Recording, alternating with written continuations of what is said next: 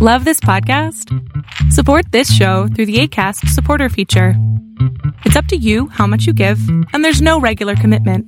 Just click the link in the show description to support now. This is Eating Crow with Pete Durand. Hey, everybody, welcome to another episode of the Eating Crow podcast. It's a shame, everybody. We should have recorded the last 15 minutes of Kate and I shooting the shit and getting to know each other because we've been waiting for this. Yeah, please meet my my new best friend Pete. Like, literally, we had all this pent up questions for each other. Like, tell me why this is. And then we explained it. yeah, who are you? Isn't that the coolest thing though? It is. Like, sorry to interrupt you, but like, I love how you know there's people. So all I've known about you is like who you are online, obviously, but I've I've seen your your photo, your headshot that's half an inch high, right? So that's the Pete I know, That's how my wife sees me. right? Come here, little guy. and I've been look. I've been looking into the eyes of that person for so long, and I feel that I know that person. And so, is isn't it remarkable how, like, suddenly, even though on the screen, obviously, it's not the case, but we, we go from that two dimensional thing to this is two dimensional, Yeah. also, you know, more or less. But I feel like I fucking know you. like, I'm dying to go have a beer and watch a game with you and your Yes, wife. we need to do that. We need to do that. I, by the way, next time I get to New York, or next time you actually make your way anywhere south, we're going to find a way to meet. Yeah, for sure. And and like I think you know this thing we're talking about by the way doesn't come natural No. to everyone. Like we have the ability to reach through the the screen or the headshot and make a friend, make a connection. And it's a hard thing. You've been doing this all your life, really, when you started on radio, which didn't have the visual, right? So it's all about the voice. Thank God. You've got such a great voice for radio. Yeah. Yeah. Right. Yeah. They, I mean, you know, when I was in radio, Pete, like they didn't have any headshots. Like the web hadn't really arrived yet. I remember when it did, we all had to put them on. It was kind of a stress and we had to write bios and like, I'll try to remember mine, but it had something to do with like, I like chocolate, raspberries, and I think I said I had a huge crush on Ryan Adams. Okay. I didn't, but I thought it would be interesting enough. Cute. Yeah, yeah. And because, you know, he's so weird and he would like get drunk and pee his pants on stage and you never knew it was going to come out of that guy. So, I mean, So- I like to kick a show off with at least three things chocolate, raspberries, and public urination. There you go. check, check, I mean, check. It- you set the stage, it can only go really crazy places from here. So, and people that know me recognize this This is, by the way, why my wife would like to meet you because she's going to go. There's actually someone out there that likes you. I definitely need to meet her. she doesn't believe any of this is real. Yes. She goes, you're making up this whole podcast thing. No one would. You're paying these people to talk to you. That's what she's convinced. That's so funny. She goes, I don't even want to talk to you, and I have to. So it's amazing. By the way, you've got this great company, Lately AI. Well, we can talk about that towards the end, but I want to find out how you got there, right? So you were in radio for a long time. And it's funny, you just told me you meant you launched a radio station in Wilmington, North Carolina, which is right down the road. yeah, it is called the penguin, which is very hard to say. The penguin, because you pop the P's and then you're swallowing the N and the G, right? And try to say it sexy. And I'll try it for you now. It's like, you're listening to the penguin. It's actually pretty good. okay. but it's ridiculous, though, right? I mean, come on. In a town whose college Um, mascot is the Seahawk, somehow there's a radio station with the penguin. Yeah, it was a couple of guys who came from oh, Asheville Oh, actually. So they had worked at that really cool public radio station there and they they started the format that I was in is called Triple A, Okay. which doesn't mean baseball, but it was named by a guy who was a baseball fan. It means adult album alternative. Oh, okay. So like this format in the 70s and 80s groups like the police and the talking heads and you'd hear bowie but of course ryan adams and alabama shakes and everything from bb king to you know like i was in you know the 90s so there's like a lot of Sarah McLachlan for example stuff like that A lot of angst. a lot, a lot of angst, not enough. I mean, you know, so it didn't go all the way to Nirvana, right? But we could throw, you know, perhaps. A, I mean, I'm trying to think of something that's so not 90s. Like, I like 311 just came to my mind. I, I was telling somebody, by the way, that record they had. I think it was the second one, and I don't love 311 by any chance, remote thing, but I owned this album, and I used to vacuum to it. It was my vacuuming music. Everyone has a vacuuming soundtrack, by the way. They don't want to admit Do it. they? Yeah. I'm going to tell you right now, mine's Hall & Oates. I- I'm going to admit it right now. It's Hall & Oates. It's a guilty pleasure. Are you man eater on the vacuum? Oh. Is that you? Hundred percent. Uh, and by the way, just you know, to break myself of the habit, we bought a house with all hardwood floors. I can't vacuum anymore. I had to walk away from it. I had to put it away. If it comes on right now, I got to go into a corner and cry myself to sleep. Our family dog used to bark at the vacuum cleaner because it was convinced it was some kind of animal. So our dog, who is a Morkie, only howls. He's only done this one now with Little Big Town on the pontoon. The first time he did it, I was home by myself with him, and the dog starts to sing the chorus. Not, I mean, like, Oh, oh my god! I've got it on. I got it on film. I will send it to you. It is the most hilarious. He doesn't say anything when that song comes on. Only that one artist, only that one title, without fail. He will go crazy. It's incredible. You got to TikTok that, and My dog's. He's heavily. By the way, we should. He's heavily medicated now. like you know you've made it when your thing becomes a verb. So I just said you should TikTok that, right? And so like I've thought about this. My you know when will someone say like I'm going to lately? Honestly, it doesn't roll off the tongue that way. So I think they never will. Yeah. we should have thought of that. Like when you're so note to self, folks, when you're naming your company, Too many L's. yeah, when you're naming your company in your future, you have to imagine how it will sound if it becomes a verb. Well, you should actually get to the point where someone says, "I'm going to churn churnish this," That I stole. I mean, that's not mine because it's my husband's, but "I'm going to put it in the churnish." put it in the Chernis. So I had told you Chernis rhymes with furnace because my so my husband, of course, is a musician. Their band, the Damnwells, was our favorite record of the year. The first year, I was the music director at the Loft XM50 on XM Satellite Radio, and of course, Job Hazard because of I fell in love with musicians all the time, and they're all assholes except this one Sure. you know, really nice man. But he's an incredible guitar player. In fact, Eric Ambel, who was Joan Jett's guitar player, used to call my David the best guitar player in New York. And so his nickname was Chernis the Furnace because he's a smaller person. He's about five four, but he packs a fiery punch, you might say. That is so awesome. So I interviewed a guy named Dale Dupree the other day on my podcast. Do you know who Dale is? He started the Sales Rebellion. And Dale was in a, a metal band, a speed metal band for like seven years when he was 15 to like his early 20s. And he met his wife at a show. She was in the audience. He looked at her and he goes, I knew right then and there.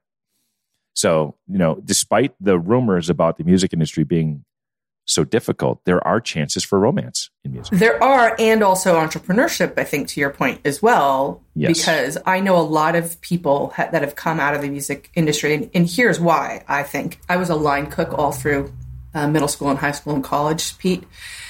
Everything Tony Bourdain has ever said is 100% true. I, I've totally lived it. And then radio, and then now startup land. And what they all have in common is the lawlessness of it all. Yeah. And so I think that radio breeds that, or it used to. I mean, the lawlessness was interesting. He said, I experienced things that I never thought I experienced at a very young age, by the way, which means he had to kind of figure out which path he wanted to take. He said, I got to meet one of my favorite, we opened for one of my favorite bands of all time. And they're all 10 or 15 years older than we who are. is the favorite band? Oh, I can't think of the name. I got his notes. Okay, well, we'll have to put a pin on that and put it in the show notes for people. I will find out for you. I won't know who they are because I'm not a speed metal fan, but Same here. I didn't recognize them. But by the way, I'm going to look them up too. But he said, I looked at these guys and I'm like, that's going to be me in 15 years. He goes, unless I choose a different path, which for some is the right thing to do, some some's not the right thing to do. So when you think you're the voice in the I was going to say my David cut. it's Please the del- goddamn delay on stream. oh, it is a delay. So by the way, I'm curious. So truly, David's The Damnwells, that album was the album of the year on your station at Sirius, and you got to meet the guitar Yeah. player, and that's where it all went from there. Yeah, so his band, that was their, which record was that? It's called Bastards of the Beat, I think. And they're kind of like Tom Petty ish, you might say. Uh, I think better, of course. They There's a little movie about them that won a bunch of awards because Epic Records, what they used to do, I don't know if they do this anymore because I'm out of the music industry, but they invest in several bands at once and they pit them against each other. So the bands were the Damnwells, Augustana, and the Fray. Oh my goodness! And we all know who won Yeah. the fray, right? The movie is about kind of that and what happens to the band. It implodes, and uh, David was in a really angry place the year that was being filmed. And there's, I think he has just really one line because he refuses to talk, and he's he's playing. They're in the recording studio playing. The guitar he's holding ha- is glittery pink. And the camera shoots to him, and he looks at the camera and he says, "This is not my guitar That's his whole line. yeah. That's awesome.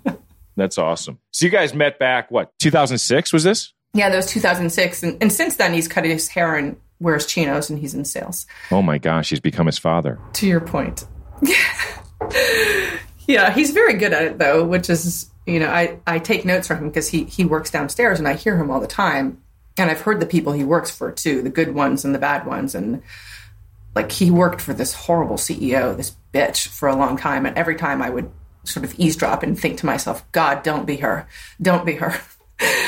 you know? By the way, some of those are the best lessons. The bad examples are the best lessons. Yeah, I mean, f- for sure, I am not always awesome, as Lauren and Chris and Jason and Brian and my whole team will tell you. And the terrible thing is, I know it when it's happening. Pete. Yeah, you know, and I I know when I'm taking the funny out of the room, right? And I know when I'm being soul crushing and I can't help it as it's happening because I'm just human and I'm frustrated and the weight is on me and the weight is real. And we've been eating glass for a long time because we're a startup and it's hard. And it's, you know, my old boss who I hated had this terrible phrase, which I hated, and I'm going to use it, but it was shit rolls downhill. Oh, and yeah. when I see myself doing that, I'm like, fuck, you can't be this kind of leader. You, this is not a leader. And I was just kind of complaining on LinkedIn yesterday, actually, that you know you were telling me how what an incredible I hate to say superhuman because I feel like it undercuts her, mm-hmm. but an incredible superhuman your wife is, and all mm-hmm. the work she was doing with the logistics of running your life and the life of the family. Right. And why I don't have kids and I can't relate to that, the logistics of running a startup that's actually the easy part, believe it or not. The hard part is all the expectations that are upon you, especially if you're an underdog, right? Because right. the comparisons and the levels of su- success, they often move. It's a, which is annoying to me because I, you know, I'm competitive. We talked about that as well. Yep. And pr- before we hit record, and I'm not never interested in winning the game, Pete. I'm interested in beating the fucking machine to death, right? You know? Yeah, I got like it. We have so I have a couple of arcade games out in our in our garage and like real bona fide arcade games. And I've rolled the numbers over three or four times on each one. That's beating the machine. I have to know which games they are. Galaga, Haunted House, Pac Man, and Centipede. Okay, I see the Pac Man poster behind you. Yeah, here we go. that's that's actual velvet, like velour. Remember those? Oh yes. And it's three dimensional. My my dad owned the largest print retailer in the Northeast in the '80s, so he sold posters to everybody in the mall. so I would go down to the arcade. Right? That was a big business in the '80s. It was, and uh, I learned a lot from my dad. I mean, he was a really good entrepreneur and figured out how to you know, my dad is really good at math and I'm not very good at math, but the key to his success is to figure out how to use every part of every scrap of every thing. Mm-hmm. That's number one. And the second thing is to, you know, pe- I hate to say it, self included, but people are dumb and we make mistakes and we, we break things or we, you know, we do it all the time. So my dad like came up with all these ways to correct other people's errors. You know, if somebody, accidentally ruined someone else's artwork, he could fix anything. you know, really anything. And it's amazing to me. Like, so, so he had, he has the ability to foresee the chances of the mistakes happening yeah. and have a fallback for, for that, right? Wow. So when you, when you look at your transition from the radio, and I think one of the stories behind lately AI is, is the intuition and the knowledge you learned about people, right? And you shifted very quickly into this marketing consultant and did that for years. So, how did you take everything you learned in radio, which, by the way, is an advertising driven business, right? You have to reach audiences. But what was the what was the thesis? If you're walking in to meet a new marketing consultant client, I'm Kate. I've been on the radio for 10 years. I know my shit. What was the pitch? Tell me the pitch. So the one thing I figured out in radio, there's no money in radio. Like I was at XM broadcasting to 20 million listeners a day. I made it to the show. There was only two positions up above mine and this is in 2006 and i made $55000 a year in washington d.c you know big market Yeah. which is not a lot of money. No. and like i remember my dad actually saying to me like there's there's not really any room to grow here fyi are you considering this? You know because i hadn't. All i just thought was like this is such a cool job. I'm having the time of my life. But what I did figure out was that if you're the production director, you can, which means the engineering and the putting together of the commercials, so the writing, the creating, the voiceovers, you can make a lot of side money Okay. doing that and charge quite a lot. So, like, I could charge, you know, 150 to 200 bucks an hour for just my voice. And I wasn't very good at that. Like I couldn't, can't do characters or any of that kind of stuff. Like I have one voice. I did it for you. It's kind of dreamy, sexy. Dreamy sexy, right. Right. But you can shift into that anytime you Dreamy, need sexy. I, I, I worked for, so no one ever asked me about this, but I used to work for a ski reporting company, a national ski reporting company. We would get up at 3.30 in the morning and the Associated Press would spit out a snow report for the everywhere in the in the country. Obviously, we'd pretend that we were on the slopes and we record these live 60 second snow reports pulling from the weather and then we would have the website open so we could see what the trails were and kind of like anything we could find out about where it snowed in the trails and you would have to curate your voice for the kind of radio station it was so whether it was alternative or country or news or whatever right and so I was good at the young alternative stations because I could be like, if you're not out in the pow pow today, you're missing out. Time to shush down, pink shushy cat. Woo! You know, whatever. Like just the stupid thing. That's awesome. So if you were doing this for the radio station in West Virginia, you'd be like, y'all, it's snowing out here pretty good. You got to get out and get some white powder. Maybe even ski some or snort some too, whatever you prefer. I love that. Know your Yes. audience. Yeah. Know your audience. Yeah. So so that's the aspect though that you learn that I learned you could make money with. And so because I learned that, I wrote hundreds and hundreds of commercials. And I was also a fiction writing major, Pete. So another lawless endeavor, right? Because in fiction you can make up your own rules, which I did. And I love the sound of words. I love the way words read.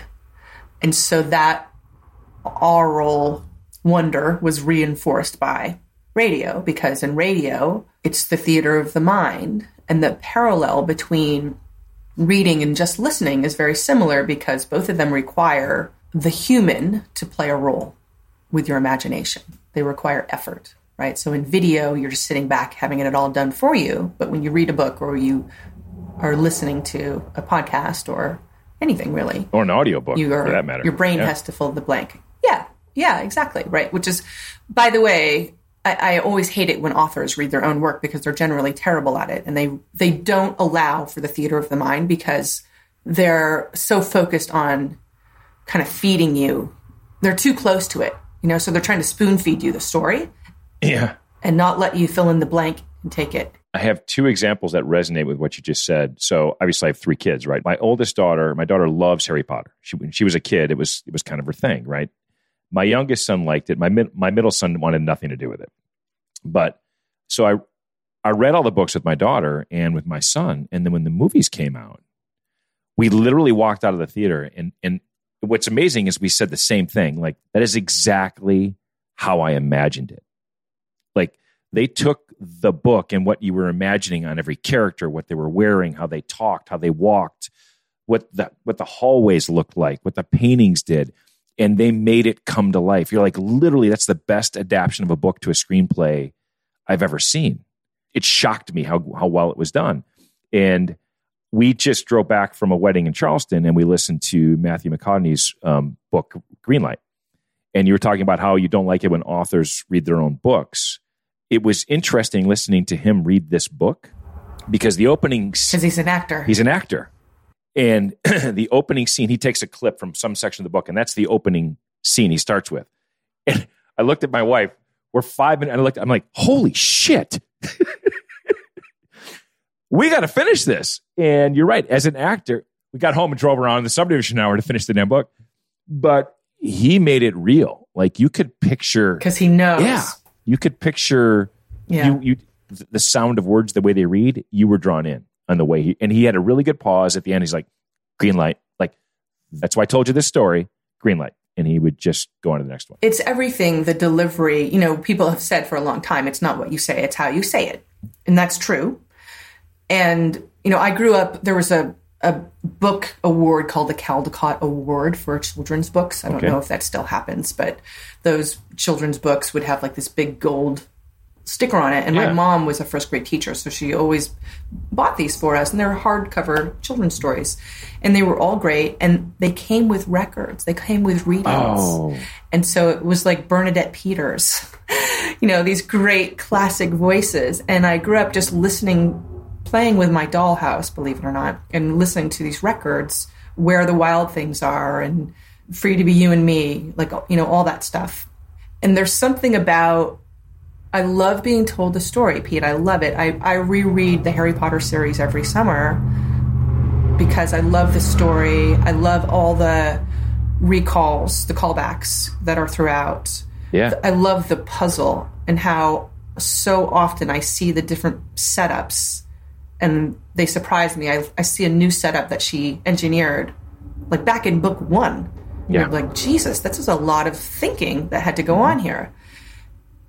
And the great thing about an author like that, or a reader like Matthew, or a, a radio host, I believe, is when you're able to create that environment where the listener feels as though they're just going along for the ride, but they're actually taking ownership in the conversation with you. And the memory that I'm sharing with you around this, like it's so deep and ingrained because the power of sound requires me, me, a human, right? And this is something, let's just tie it to lately that we talk about all the time. So at lately, we use artificial intelligence to learn your brand voice and then transform a podcast like this into dozens of social posts. The AI learns what to clip up because it's listening to the words and phrases you and I say, and it's matching those ideas against what it knows your audience is most likely to like and comment and share online. Okay, that that's what happens, and then that's amazing. The hard part is we refuse to let the AI do all the work for you because we know that if the human intervenes, the difference is one plus one equals three thousand. Right? If it's just the robot doing it on its own, it's just automation. But when you have the human in there, this is that the rush of nostalgia when there's a, a powerful story like Harry Potter or Greenlight, that's the thing that makes fans. We're fans. We're talking Yeah. about this now. We can't Yeah. help it. Yeah. And the power of a fan is the long tail. It's in it's you can't put a price on it. It goes on forever and ever and ever. Oh, man. The power of the fan is the long tail. That might be the title of this episode. Like yeah. radio. Yeah. Yeah, that's you know I remember when that came out. This was this is my my format. Adult album alternative lives on the long tail because we're not pop, we're not country. It's always a format that's like number twenty or twenty one in the market. And I'm going to tie this back. So when I was in North Carolina at that radio station, I had gone to XM, and my program director called me, and he was like, "Hey, the Arbitron book came out. You're number one." And I was like, what? This is impossible. Number one in a format that's always 2021, and I was evenings. Evenings are never number one. Drive times are number one, right? In North Carolina, I beat out country and rock and roll, classic rock and roll. And he was like, How did you do that? Well, I was the pro- production director, so all the drops were mine. All the commercials were written by me or engineered by me, more or less. And when I was on the air, it's my show, so it's my voice in between, and also it's my music choice. And I had tossed his playlist out the window because it didn't do what we're talking about now. It didn't weave the new songs in with the old songs so that the listener had a point of nostalgic uh, familiarity with which to go along the ride. It's interesting. There is a radio station here in Raleigh that that launched a few years ago, and it's WBBB 96.1, and that's exactly the format they've chosen. So they play a little bit of everything. They don't play country, but they play you know, I wouldn't necessarily say alternative, but they say they play pop rock from the 60s, 70s, 80s, 2000s, and they weave the new artists in with the old stuff. So you're listening to it, and we talked about this before, right? I might have some pink, but then all, all of a sudden I'm listening to Hall Oates, and I will pull my call over, get outside of the street, and jam on some Hall Oates. yeah, but you're like you can't get that anywhere else. You know, if you want to just be brainless and turn the radio on and listen to it for a while, and have somebody else take you for the ride like you did as a DJ, that's refreshing. Versus you having create When I watch my kids with Spotify, I'm exhausted. How they curate their own music and create their own stations, and they love it. I was a Pandora guy because I just picked an artist and hit play, and then it just did it for me. It is exhausting. Yeah, I never do that anymore. Like, you know, we'll go somewhere and someone will be like, Kate, click the music. And I'm like, I don't fucking work there anymore. That's not my job anymore. it's too exhausting. it, it, it is. Sometimes you just want to be, you just want to be in the moment. I'm curious, you know, you, you mentioned earlier that the startup thing is hard, right? And you've got this mixture of artificial intelligence, but you've got people still engaged with it. I'm going to try to parrot back what you said. The AI is interesting. I think that allows you eventually scale, right? Because that automation piece is helpful, but you have to bring the humans into it to bridge that gap. And I think you you know you said that the theater of the mind, right? I think is that where you're connecting that automation back into the theater of the mind? Yeah. So, and I'll I'll do two things. Let me give everybody a proof point and then explain it. So, sure. At lately, we have a 98% sales conversion, 98%, and we only use lately to market lately, nothing else. So okay. I do three Got or four it. interviews a week, just like this. I'm going to ask you for the file, or Emma is my coworker. Okay. And we're going to take the file, we're going to run it through our own AI. It's going to transcribe this podcast and read through it and find the ideas and phrases and quotes that it already knows are going to resonate with my target customer. Okay. And it'll clip the video up. And then my human, Alex, will go through and just make sure the AI is on par because sometimes it will pull weird things out like a non sequitur and you have to guide it because it's only a robot, right? It does learn. And then she'll say take 20 or 30 posts, publish them on our brand channels and also our employee channels because we're stronger together. And then we watch to see who likes and comments and shares and we consider them, you know, warm leads basically and, and push them into the funnel that way. So that's the proof. The why it works to touch on your point is like this. So when your brain listens to a new song, Pete, it must instantly access every other song you've ever heard in an instant. This is how the neuroscience of music listening works. So imagine that, right? That your your brain is running through everything, this massive library of songs. And it's looking for familiar touch points so it knows where to index the new song in the library of the memory of your brain. Now, by accident, by default, by nature, nostalgia, memory, emotion, all these things get touched as this is happening, which is why music is so mm. powerful. Those are also the characteristics that must be in play for trust to mm. happen, and trust is why we buy. So now, when you write copy, whether it's social media posts or an email or a text to your wife or a billboard sign, the person who reads that copy hears your voice in their head. And your voice, Pete, just like mine and everyone else's, is a song. There's a musical note. All sound has a frequency, right? So it's your job as the host of this podcast or the author of that text to give me familiar touch points and trigger nostalgia, memory, emotion, trust. Wow. So I could be wrong. I've never heard anyone first of all, I think this is due to your background, right? I've never heard anyone come with, you know, 20 years of music in their background and think about everything that music does. And uh, another easy example is my wife um, made it a policy that we would have music playing in our house every night. So, like from five o'clock through dinner, it was Tony Bennett, Frank Sinatra, Michael Bublé, Harry Connick Jr., all the classics, regardless of what my kids listened to during the day. All the romance. Yeah. It was a calming music. My kids could do homework to it. So now they associate that music to smells, right? Certain foods that she'd make to nothing but pleasant memories of the family being together. That is her thing. And she's religious about it. If I'm if I'm cranking, you know, Slightly Stoopid and she comes in at five o'clock, she's on Sonos, she switches the station, she looks at me and I just go, okay. And all of my I kids were uh, she's she's the best. We're all music. We love music. None of us can play or sing, but we are music holics. We have all of the family plans. We share playlists. We fight with each other on who can run Sonos channels and stations and who can take over as DJ. My youngest son's kind of the champion there, but we just love every aspect of it. So I hadn't thought about the fact that music can trigger trust. So let's drill more into that. When you're taking a snippet from a podcast or a video or something else and you bring it to copy, what are the things that you've taught the AI and your people to look for that establish trust? So for us, what I did was I created a couple dozen rules, and I call we call them. My team calls me Kately Pete, Kately from Okay, lately. I like that. I can use that. okay.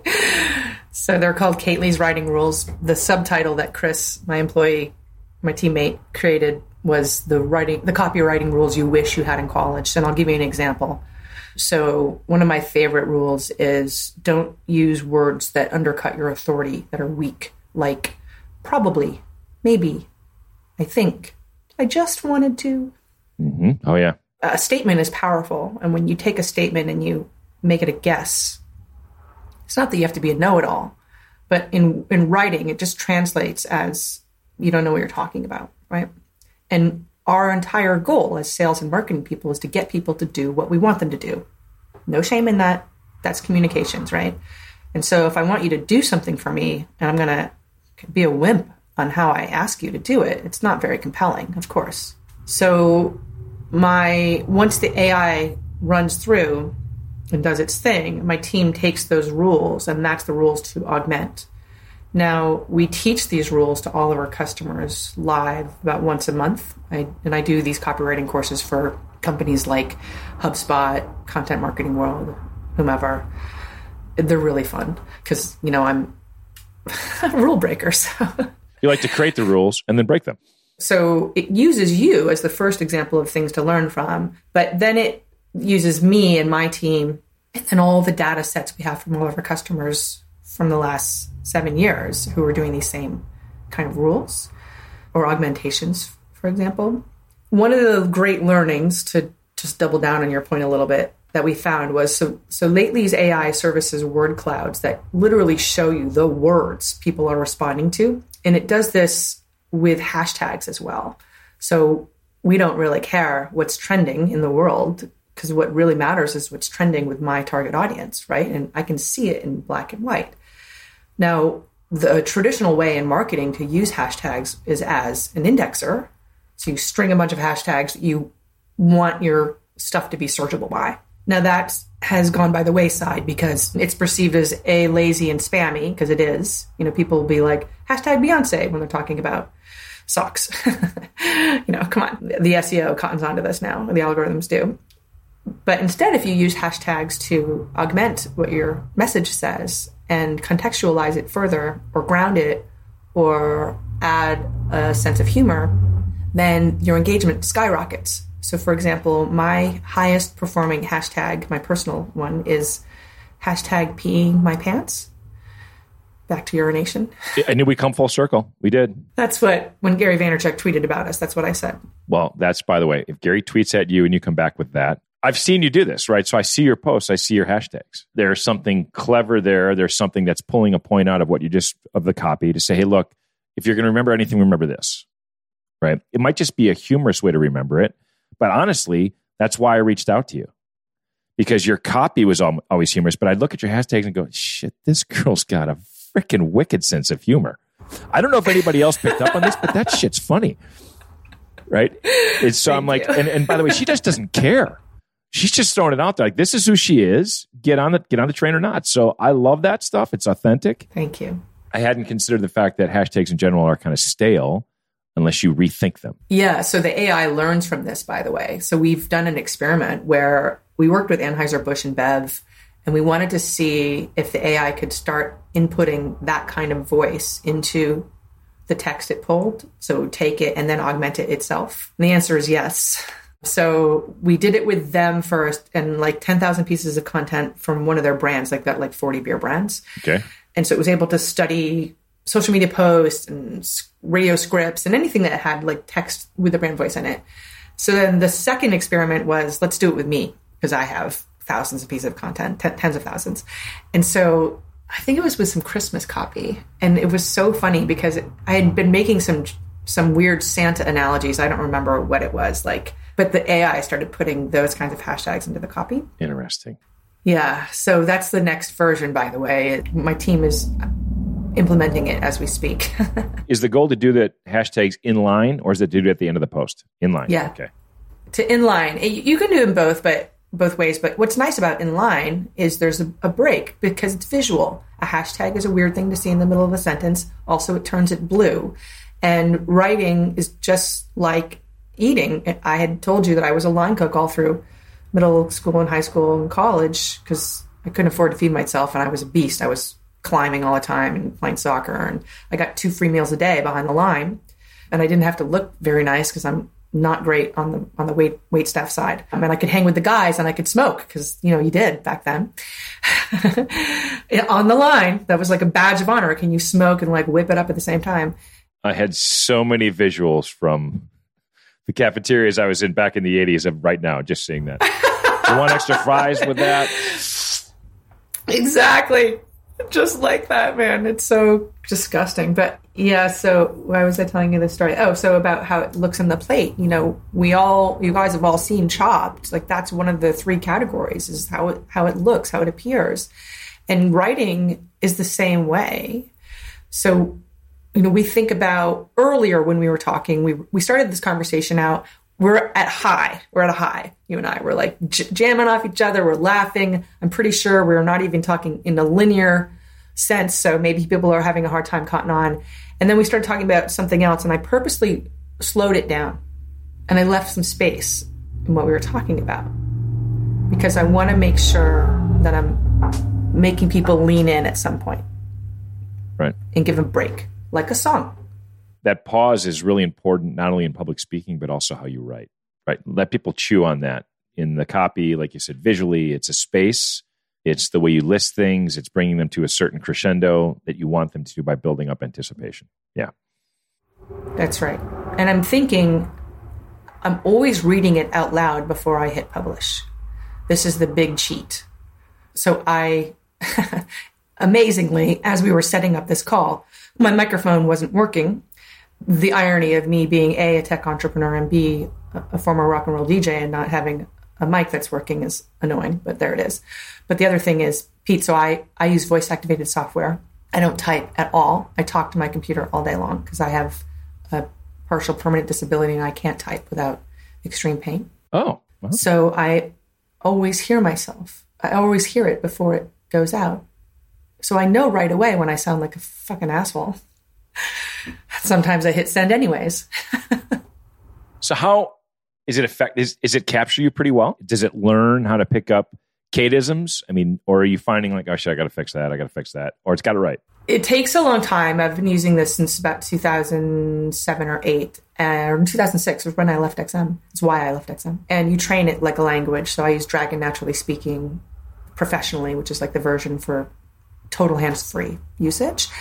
And it learns. So what's so interesting about this is so so the people who create Dragon are constantly feeding it language, whatever language you want, and they're feeding it current events, newspapers, and all this stuff. Sure. So, couple things. Once in a while, this cracks me up so hard. I'll say, you know, instead of yada yada yada, I might say blah blah blah, and Dragon will type Bob blah blah, like from Arrested Development. Oh my gosh, because that's where it got it. That's It's hilarious. hysterical. I know. And then my favorite one, Dragon, is my team knows too because like I'm with them, I'm lazy and I don't correct it, and so I don't make grammatical errors. I make sound alike errors. So if you read the text, you could tell what I'm really trying to say. So for example, it has multiple times confused the word VCs with feces. Oh, perfect. But by the way, I've met a lot of VCs. Most of them are really good people, but I have a couple that I would that I would call, yeah, and they know who they are. Yeah, me too. Unequivocally, they know who they are. To the point where I guarantee you they're not listening to this podcast. you know, some of them don't. I, I have to tell you, it's really. I, will this is for another show, but but the I've got some great stories, Pete, and the book is going to be. Oh, I'm going to title that chapter "Feces." Please do, please do. Uh, this reminds me of the joy my kids get when my mother talks to text. Oh yeah, I bet. It's epic, literally epic. Who knows what it's really saying? You get your phone; it's like it's like sixty-five inch paragraphs. She lets it rip. Oh yeah, and now she's discovered emojis. She talks and requests emojis, which is great. Smiley face, you know, poop, angry face, whatever. You're like, God, it is amazing. She needs some Kate in her life. That's all right. I gotta, I gotta switch over to Dragon. Naturally speaking, professional. Isn't that funny though? By the way, like uh, that I still talk for a living, Pete. What's the what's the irony there? Huh? So I, I'm curious. Has this software continued to? Obviously, they're populating with new information all the time. I'm guessing that they update the algorithms and you get new versions of it because it's. I mean, if you've been using this for 14 years, that's come a long way. They do, but I know some secrets at this point because I'm really good at it. So I know a lot of people who are who were the original builders who have moved on and done different things. So when there's a problem with Dragon, it's hard to fix, honestly, and unless you know where to go. And I know the who's who's, and I know the message boards and, and who to call. And they're weird people, totally weird, frankly. Brain's working at a different level, that's for sure. Yeah. And when COVID happened, the people who, who do build Dragon, their whole engineering team was in somewhere in South Asia. Anyways, they split because you know they all were working in the same room and for some reason couldn't figure out how to work remotely and so the the fix crippled me for like six or seven months and suddenly all my, i couldn't access my email Ooh. all this stuff and so i had to call one of these guys and they built a workaround for me oh my goodness which is a pain in my ass for months until the until it was about a year uh, about 15 months until the new you know version went up and i don't know what regular people what other people did but this is what you do I mean, you know, I don't think about this ever because this is my life and this is how I operate my day. But to other people, I mean, imagine like you imagine you cannot type. You can't touch your phone or type. Most people would freak out. They would freak I out. Did. They wouldn't they wouldn't know what to do. And then I fixed it. Wow. Yeah. So right? Uh, you're kind of living in this AI world every day, right? From you inputting things into your yeah. systems and recognizing it and then spitting stuff out. I'm like, this is hey, this is a clip we should share with people based on this research and their audience and the person speaking, etc. So for people who are who've heard this and are now curious, who's the ideal customer for Lately AI? If they if they're listening, it's going, I should I should contact Kate and the team. What would that what would they look like? Who would be the ideal client profile for you? On the smaller side, people who have podcasts or it works with blogs and newsletters as well. So if you have long form content that you want to unlock the true power of essentially, and save yourself eons of time, then you're my people.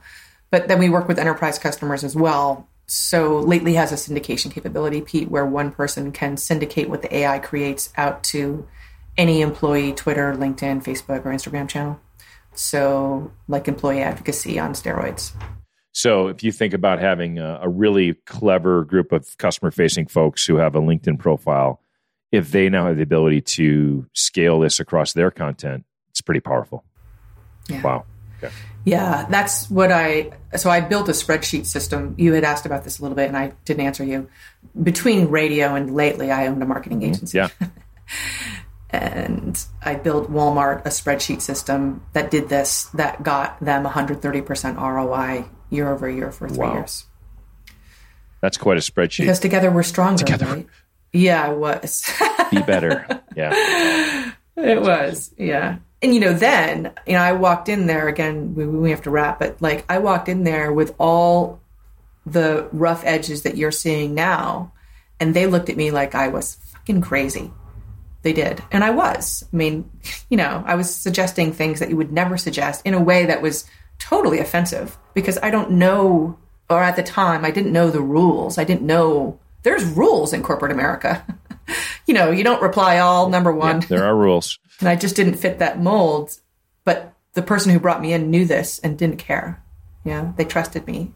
And that's the best lesson I've learned through all of this is that if you give people the permission to be themselves, they usually fly. Yeah. It's so true. Being in the people business is the hardest thing for some older school leaders and managers to do because they don't have a high level of trust. They're afraid if they let people loose, uh, A, on their schedules, B, on their time, and C, on their creativity, they can't control them anymore. And they don't realize that every one of their employees is A, their best marketer, and B, their best salesperson, and C, their best client service person. Right? They're building their own brands. And if the brands are housed underneath the brand that people go, oh man, I'd like to work there because they're a bunch of really cool, creative people. Right? That is hard for some people to make that shift. But that's where the magic happens. How many people on your team today? How big is lately? Seven full time and five part time. Where do you see the business going in five years? Interview question.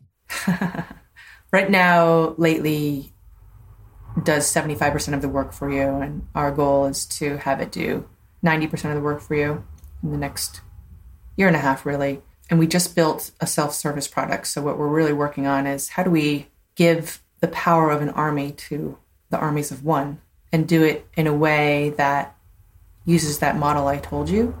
Um, it's working, by the way. We just we just released this a couple months ago, and the conversion rates are really high. And we're discovering that people are really interested in pushing the button to see what the AI happens, what what it does, what it comes up with.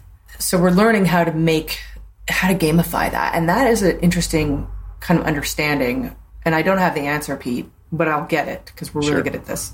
But figuring out like, you know, what's the KPI for people? In marketers at a company, it's pretty easy usually. It's like be more effective, right? Now, for their boss, it could be save time or save money, but save save time and money are not really hot buttons Yeah. for people anymore. They could Yeah. give a fuck. They assume it's part of the Yeah. jam already, you know. But even being more effective seems to not be ringing enough of a bell anymore, which is crazy. Like, what do you want? I've got Gary Vee. I'm getting him a twelve thousand percent increase engagement. Twelve thousand percent. I've got a ninety eight percent sales conversion. I mean, Jesus Christ, what what more could you want? But they do. So my challenge is discovering either A, how to communicate this better, give them more, or make it so, make the value so much more. The value is not obvious enough yet. That's what I've learned. Oh, it's so painful when when that's the case because I'll tell you, I'm now very curious about lately because I am a podcaster, I am a content creator. I'm not good at either one of them, but I'll tell you that the game changer for me was, and I will say for me, it was time, and it, and time led to scale, which led to performance. So when I started my podcast, I was doing two episodes a week just to build content. I just wanted to get, I wanted to get it out there. I wanted to get into a rhythm and I was running a, you know, uh, I was working full time and it was exhausting. I'd spend, you know, four to six hours a weekend editing one podcast because I was stupidly very anal about it. And I realized I was editing myself out of almost every episode. The conversation was good, but it wasn't necessary to pull out what you were saying. So I literally just, everywhere I could, just take Pete out, take Pete out, and get it down to the core essence. But I ended up giving it over to a company that does all my editing for me. And it is amazing how much productivity that saved me and time. Now I enjoy the podcast because I don't feel like, oh God, I just created 10 hours of work over the weekend. but here's the thing that I that I hadn't contemplated. And by the way, they do create a snippet for me. They create two snippets for every episode. I have no idea how or why they choose them. And why not more? That seems like a waste to me. It's a complete waste. I, but again, it's for me, uh, there is value because I know how much it costs for me to create a snippet. I know how much time it would be because I did those myself as well. That's part of it. I would drop it into a subtitle. I'd do it, you know, I'd correct, fix all the errors. I'd edit that, that segment, you know, do it in Wondershare, all that shit, right? I figured out how to do all that. Scale was such a challenge for me. And now I can focus on other parts of my business. So you're right. If I could get 15 snippets out of that, both in video and in copy that I could blog or post, I'd even like to take a snippet that just had me in the shot, right? So what did I say in that episode versus the two of us together that I could do as a one-on-one thing? This is you're you're at the forefront of this content generation, and I think people are afraid of because it. By the way, it's a freaking lot of work creating content, good content, and consistently right? So you're you're solving those problems, and if you have results like a twelve thousand percent increase in conversions or sales conversion, whatever it is, somebody's got to pay attention. I would say five years ago you went way ahead of the market. Now I think you you've hit that wave at exactly the right time. We'll see how how you catch the wave now. Yeah, it's it's so interesting. Either either people get it or they don't. And part of the getting it is the mindset. So this is where that long tail comes in because everybody gets promote my podcast once or twice. Where I'm going to give you 40, 50 snippets literally. And like my, t- not everybody does this, but my team uses all of them and plugs them out for weeks on end because we've created this engine here where, you know, so we have a that right now with the self-service product, we have a thousand visits to the homepage every month. And through the homepage and then clicking to the sign up, this is the self-service version, we've got a 48% sales conversion. Wow. Okay. Which is like really high. Now it's 90, 98 on the enterprise side. So that's with a human involved mm-hmm. at the end of the process. Right. And then with the self service, no human involved. And this was the test. Can it work this way? And the reason it works is because we bet on this residual, how long it takes for all 40, 50 posts to go out over time and then build up in, in, into a patchwork of a quilt in our calendar, right? Yeah. over years of, of tra- traffic. The conversation I had with my team yesterday is, okay, we've been going along like this with our no no budget for marketing and our small team. How do we double? How do we make it two thousand visits a month with no money? What we're doing now. And when you think about your team repurposing these snippets, these 40 snippets, have you automated that part of it? Like, so in other words, I've taken this podcast, I've generated these snippets, I push it out to the team. They just have to literally go copy, paste, push? Or how does, how does it work? Oh no, we push it out for. Oh, you're shitting me. yeah, we yeah we automated that too. Damn. Yeah. so I created a, our, an army of evangelists, right? That's awesome. Because what you said is exactly what I learned, which is when you make your employees your biggest fans, just like your customers, they market you for free. So when we talked about in the beginning, when I'm a shitty leader, the reason I feel so bad is because I'm hurting my most valuable assets. Wow. And you described that right at the beginning. By the way, I've got 16 pages of notes. I'm sorry. No, by the way, I'm going to get all the transcripts of this, but there are some things I write down because usually it's funny. I write shit down, and I go back and go, that's the name of this episode. So you said two things. I want you, I want you to share an example for me. So you know when you're taking the funny out of the room and you could be soul crushing. How would you be soul crushing to your team? What would be an example of something you would do? You'd be like, God, I suck. I don't understand why people can't read my mind. I really don't. I get really upset about that. And I surround myself with people who mostly can. I'm really lucky. I have superior, superior teammates. They are incredible humans. And I would die if, if I lost them because this is how good they are. So in those rare occasions when they can't read my mind, I'm, I throw a fit like an asshole. And the reason is because I'm so used to us operating at this high level and I don't understand what happened. What, Yeah. You know, why did they drop drop off? Right. You know? So that's my fault. That's my expectations are too high. Nobody can be inhuman. Only I can be inhuman. You know, and I have those same expectations of myself. You know what that's like, Pete. When I'm, you're always going 100 miles an hour when the engine is only meant to go 25. There's going to be a burnout eventually. Parts start to fall off. Yeah. They do, yeah. And it's not just for me; it's for them, and and as well. And if it's my job to cheerlead them, it's difficult. Like I surround myself with people who are much better at cheerleading than me, because it sounds like bullshit when it comes from me, honestly. Because it is bullshit. Because I don't. it's not my forte. It's so bizarre. Like I like to, I like to pay people and let the money talk, but at the same time, I don't pay them often because I can't. So it's like fuck, Sure. you know. Those are always great conversations. the worst and, and, it, and it gets harder and harder as we get older because as you know just as human beings we have a, a lo- our capacity to withstand duress is you know h- harder. It's and it's ridiculous. Like this is what i was writing about on linkedin yesterday. Like the constant eating of the glass and the constant getting punched in the face. Like i have a really high tolerance for pain personally really high. And it's not a badge of honor it just is my way. And not everybody has that tolerance. And obviously i have an addiction also mm-hmm. pete because i keep going back for more and more. What the fuck? I don't i can't even imagine life after Right. lately. Right. so you had asked about you know stealing the funny out of the room. My other great gift is to see the glass half ah. empty. I have a note right here.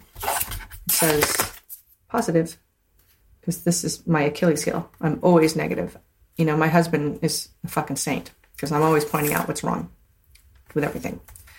Which is an unusual dominating trait for an entrepreneur. I mean, the good news is I'm always looking for the problems and I'm trying to fix them. That's my, my, because that's what you want. You're always trying to like the moment that there's no problems, and this happened to us, like, oh boy, I remember this blissful time where we thought we were like coasting on whipped cream and Jujubes, and then I realized what the fuck was really going on, and it was terrible.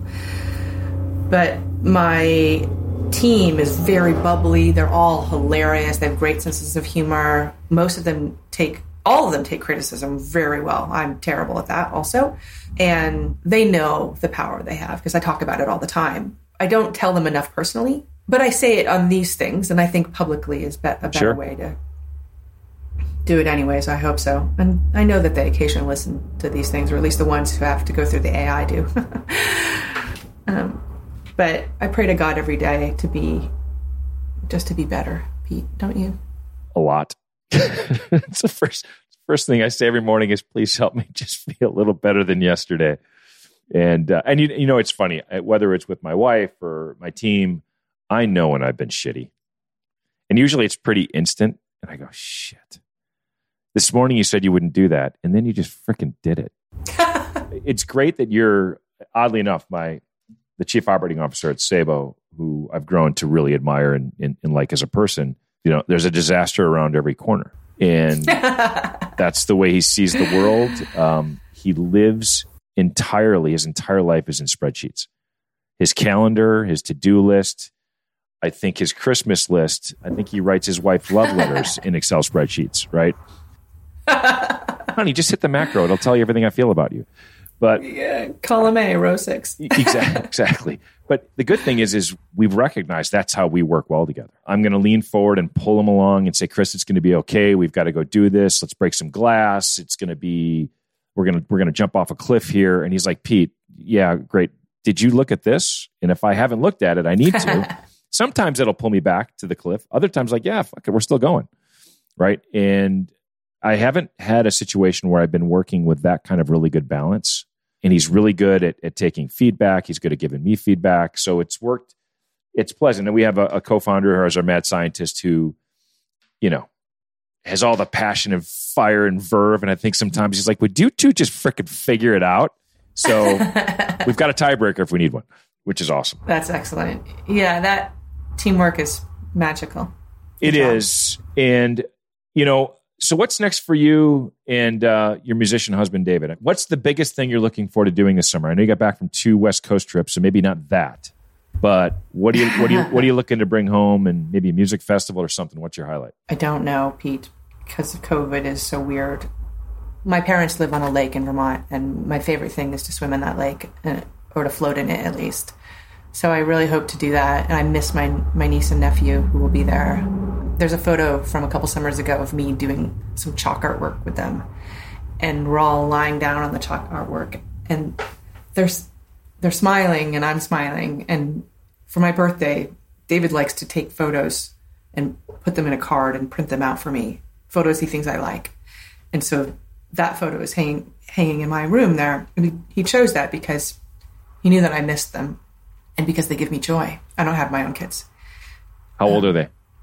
So they're six and nine. Oh, great ages, and they and they think Aunt Kate it's like the bomb, don't they? they like me. It takes them a little while to warm up every time, you know, but then we become friends again, and they call me Monty Cake. Which is That's pretty good. cool. That's a good thing to be associated with. Yeah, yeah. Um, I have to pee, Pete. By the way, we came back to urinating. and Lauren is texting me wondering if I'm coming to this meeting at twelve thirty, and I'm like, yeah.